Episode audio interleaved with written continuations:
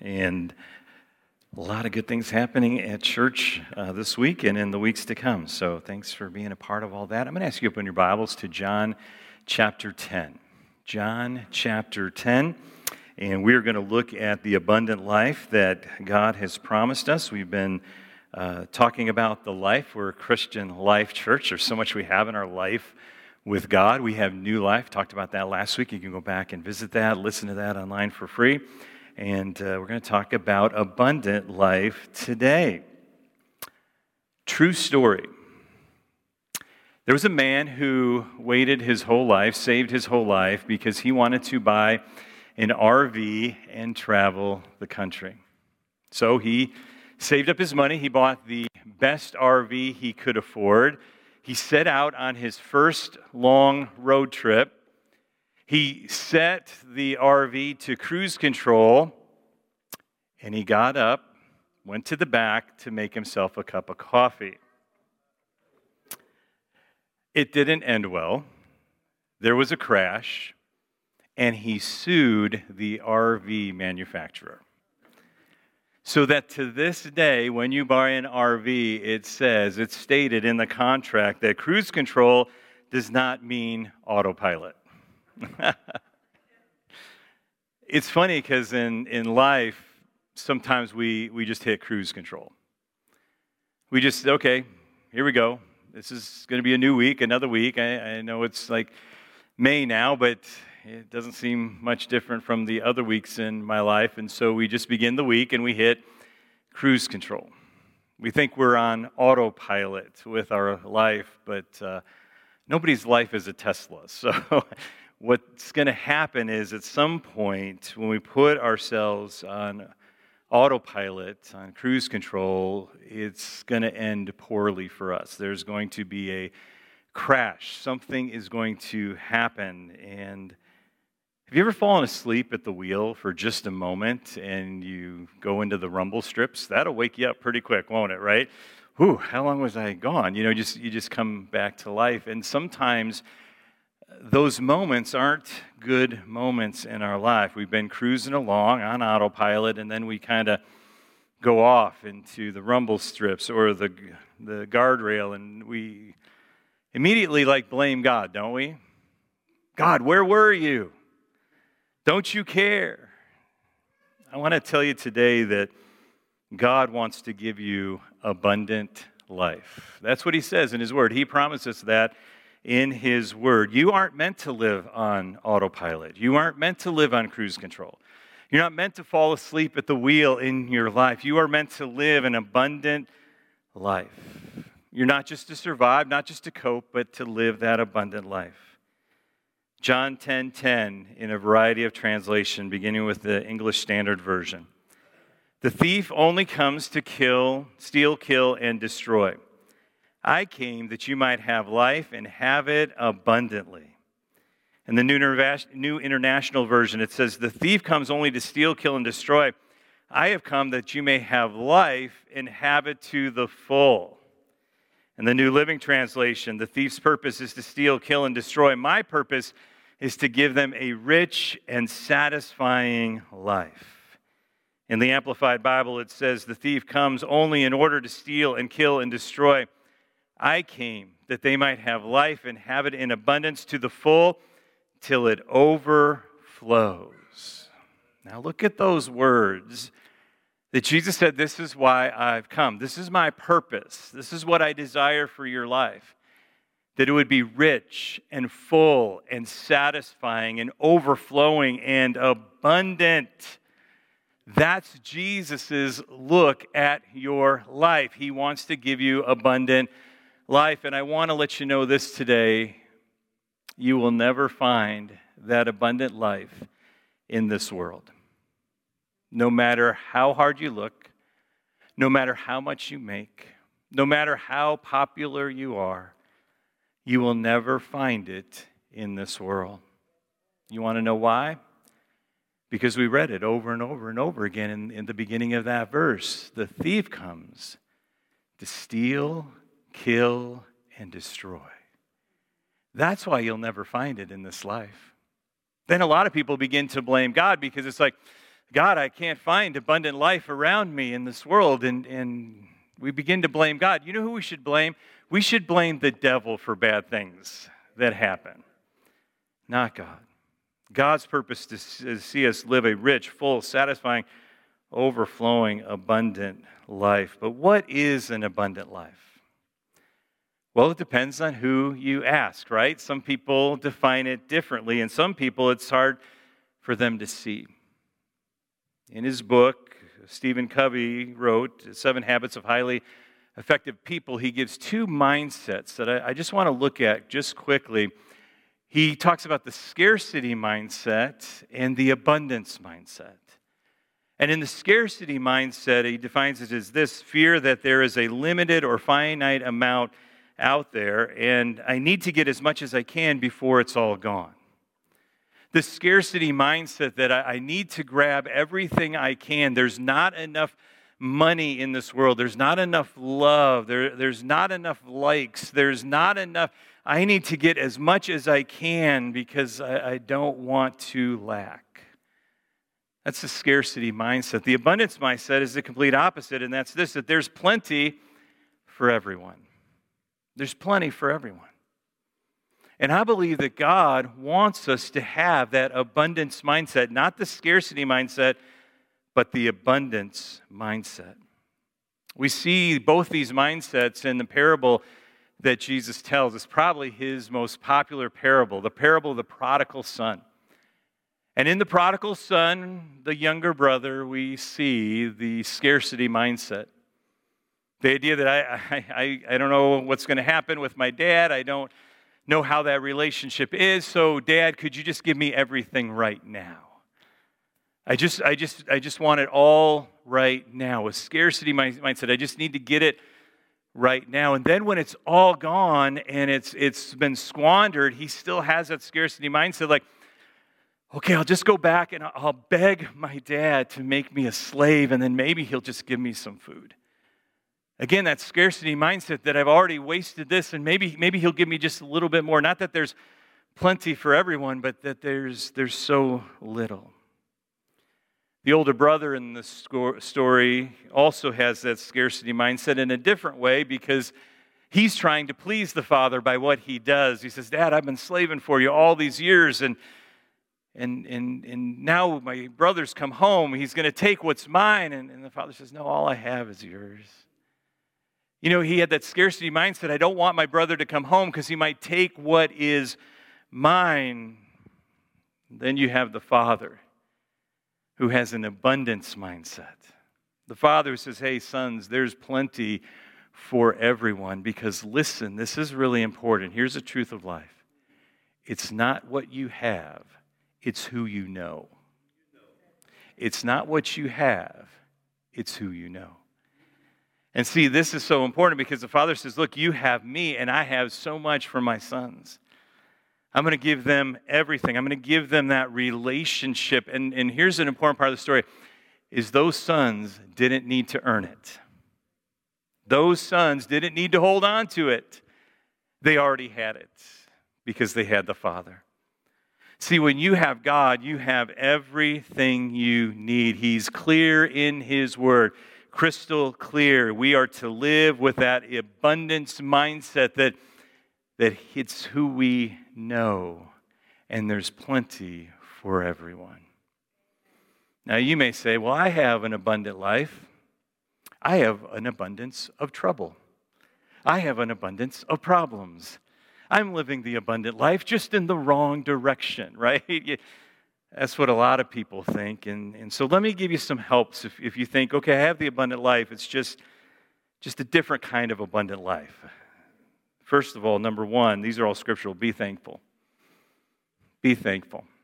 The Bible says you're called to be thankful in everything, whatever you're facing, whatever you're going through. And, and not we're not giving thanks for bad things that happen to us. We're just saying, God, thank you that you're going to provide everything I need, that you're taking good care of me. You know right where I am. You're going to you're going to watch over me. You're going to bless me. You've got me. And, and so we have to be thankful, because that is God's will for our life. That's what it tells us in Second Thessalonians, or First Thessalonians chapter five, uh, verse eighteen. So we have to get that inside of our heart that, that yes, I am called to be thankful. So in the abundance of trouble in my life, I will be thankful. Number two, I'll be content. I'll be content.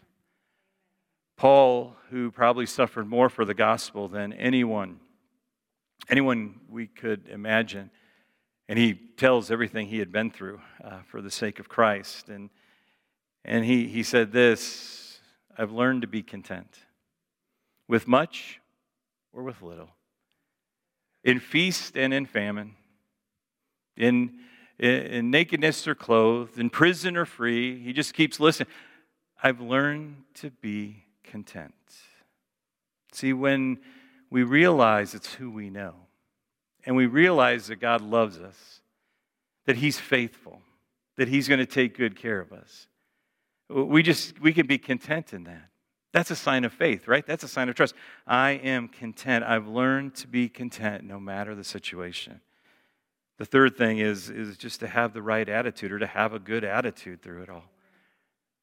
The Bible tells us to, to fix our thoughts on those things that are good, to think and meditate on God's Word, to think and meditate on this, that God says, I have abundant life. You know, it's not, well, you look at my bank account, that's not abundant. Hey, it's not what you have, it's who you know, and you have abundant life. Put your faith in God. I want to tell you this this morning, too, that God's abundance will never run out. We don't have to think of it as finite. We don't have to think of it as limited. What God has for us, that will never run out. What are some of the things that will never run out? Number one, grace. Grace will never run out. We actually sang that this morning in, in, in our song. And, and the Bible says in Ephesians five twenty that where grace, uh, where sin abounded, grace abounded more. So if there's sin, uh, there's more grace. Well, more sin, more grace, more sin, more grace. Grace will always abound over sin. It will always be more abundant than sin. Know that for your heart and for your life, that grace is more abundant. Know that for your children and your children's children and your neighbors and your friend, that God's grace never runs out. And it's because, number two, the second thing that will never run out is love. His love will never run out. This is a slightly longer passage, but if you allow me to read it, to get it inside of you today, this is Paul praying that we would know who we are in Christ, and how much He loves us. For this reason, I bow my knees before the Father, from whom every family in heaven and on earth is named, that according to the riches of His glory, He may grant you to be strengthened with power through His Spirit in your inner being, so that Christ may dwell in your hearts through faith, that you, being rooted and grounded in love, may have strength to comprehend with all the saints what is the breadth and the length and the height and the depth, and to know the love of Christ that surpasses knowledge, that you may be filled with the fullness of God, that you may know all that God has for you, the fullness of God in you, that you would know just how big and awesome and expansive God's love is for you. It will never run out. out. Isn't that great? And you say, that's great. Grace, love. Let's get to real life now. And this one's really important. You know what else will never run out? His provision. God's provision will never run out. I immediately always think of, of Psalm twenty-three, right? The Lord is my shepherd, I shall not want. And I think of it in the New International Version where it says, the Lord is my shepherd, I lack nothing. I have a good shepherd that knows what I need, and He will take care of me no matter how it looks, no matter what I'm facing. I have a good shepherd that will provide everything I need. I need to put my faith and my trust in the one who says, I am your good shepherd. Jesus said it this way in Luke chapter twelve, verse twenty-seven, consider how the wildflowers grow. They don't labor or spin thread. Yet I tell you, not even Solomon in all of his splendor was adorned like one of these. If that's how God clothes the grass, which is in the field today and thrown in the furnace tomorrow, how much more will He do for you, you of little faith?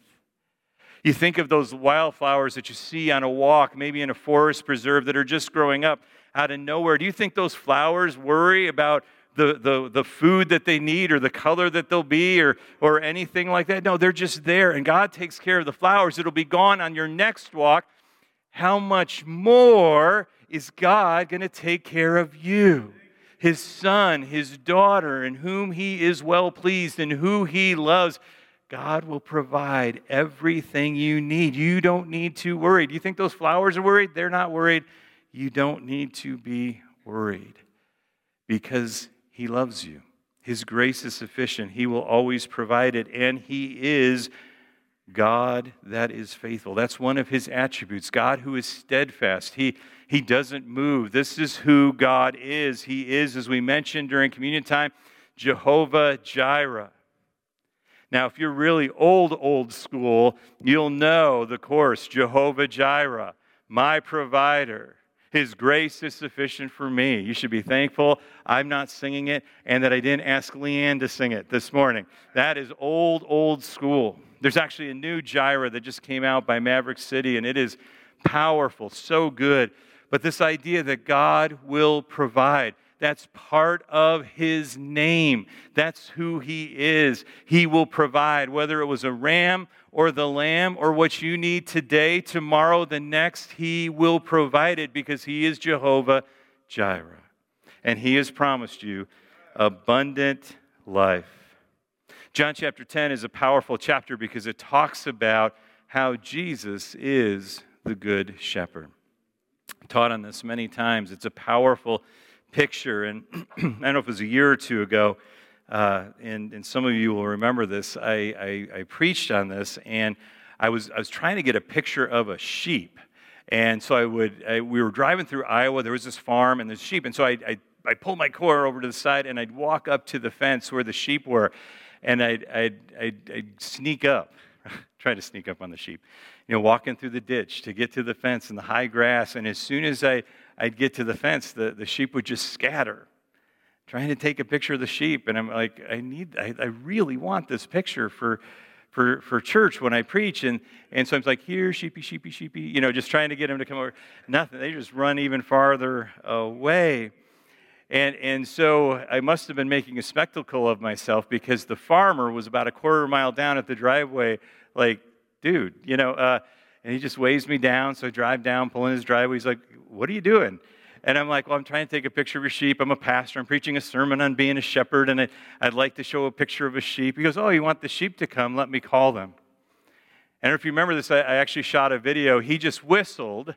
And I, I had my phone, so I hit video, and so go ahead and you can show it. So he just starts to, just this like, you know, and then all of a sudden, and you can't see him because they're so far on the other side of the field, when they hear the whistle of the shepherd, not of me trying to take their picture at the fence, they just start running. They just start running. All the sheep just start running towards us, and they go into this like little narrow thing that they have to walk through, get through, and they just keep coming and coming, and and And is, you could turn the sound down, that's fine. But um, so they're they're coming, and, and the shepherd says this to me, and I'll never forget this. And this is as the sheep are coming. He says, do you know why they come when I call them? And he said, it's because I have all they need. I feed them. I shelter them. I take care of them. They're going to run away from you.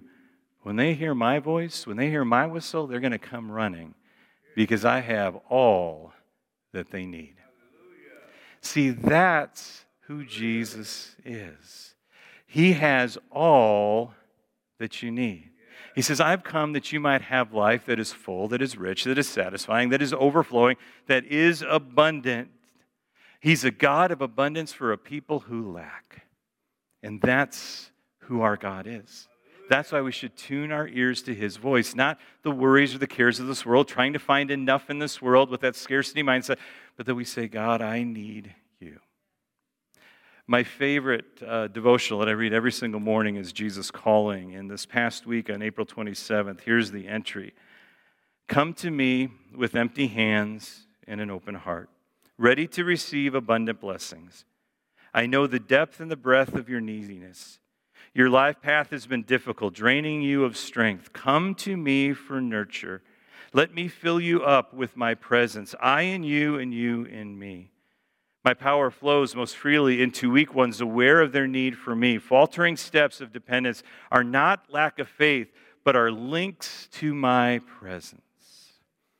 Come to me, all you who are weary and heavy laden, and I will give you rest. I will provide whatever you need when you come to me. Why do the sheep run to the shepherd? Why do we run to Jesus? Because he has all that we need. Why don't we pray for more abundant life? The Bible says in James chapter four, verse two, you don't have because you don't ask. And I like this verse in First John chapter five, beginning of verse fourteen. It says, this is the confidence we have in approaching God, that if we ask anything according to his will, he hears us. And if we know that he hears us, whatever we ask, we know that we have what we've asked of him. Telling us right there in the word, if you pray according to the will of God and you ask in his name, you will have what you're asking for. Jesus said, I have come that you might have abundant life. That is the will of God for you, and so why not pray, God, give me abundant life? Not just, God, help me to get through today, help me to cope, help me to live my life on cruise control. No, pray a big, bold prayer. God, give me abundant life. That is God's plan for you. That is his will for you. Why not pray that every single day? God, I need your abundant life. Because Ephesians three twenty says, now to him who is able to do far more abundantly than we could ask or think. So why not pray that big prayer, a bold prayer to God? Why not pray that and allow him to bless you even greater than you could think, greater than you could imagine? I heard an old saint say one time, if I realized all along that my prayers would be answered, I would have prayed better prayers. Wow. God is listening. He's listening every morning. Are you praying with a scarcity mentality, praying out of lack? Are you praying a prayer for abundant life? Praying a big, bold prayer to God. God, give me all that you have for me. That's why I believe, as we were singing, God was speaking that he is breaking up new ground in our heart. He's planting new desires, new dreams, new things in our hearts and in our lives. God has something bigger, something better, something greater for you to do than to live your life on cruise control. He's asking us, hey, live in union with me. That's where true abundance is. You won't find it in this world. He's saying you'll find it only in me. Pray and believe, and I believe that God will answer that prayer for rich, full, satisfying, overflowing, abundant life that will spill over to everyone you meet. Amen? Amen. Bow your heads and your hearts with me this morning.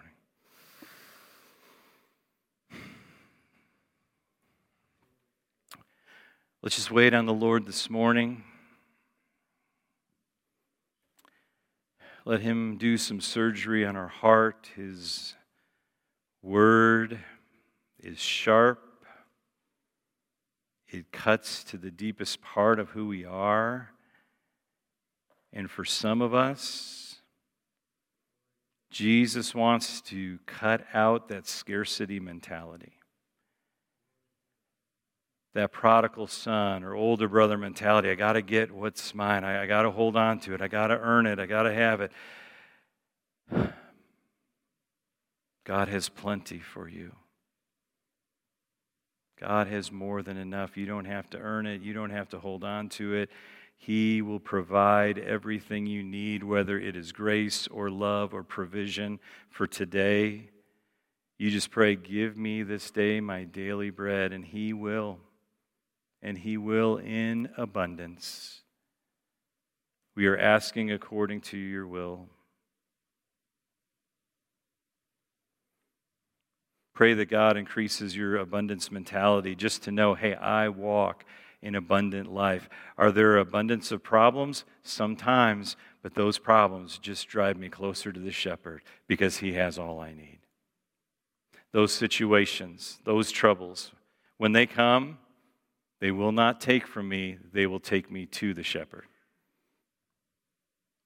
It's time for us to stop blaming God for the bad things in our lives and start blaming the devil who has come to steal, kill, and destroy, and start looking to the one who says, I have given you life to the full, rich, satisfying, overflowing, abundant.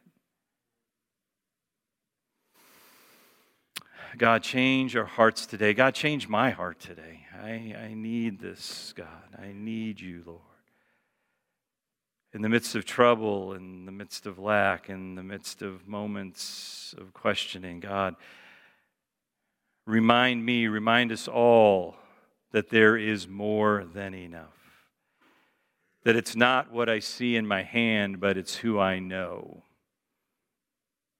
God, I pray that that anything we need would just drive us closer to you. And God, that you would provide everything we need. And God, I know that that is according to your will.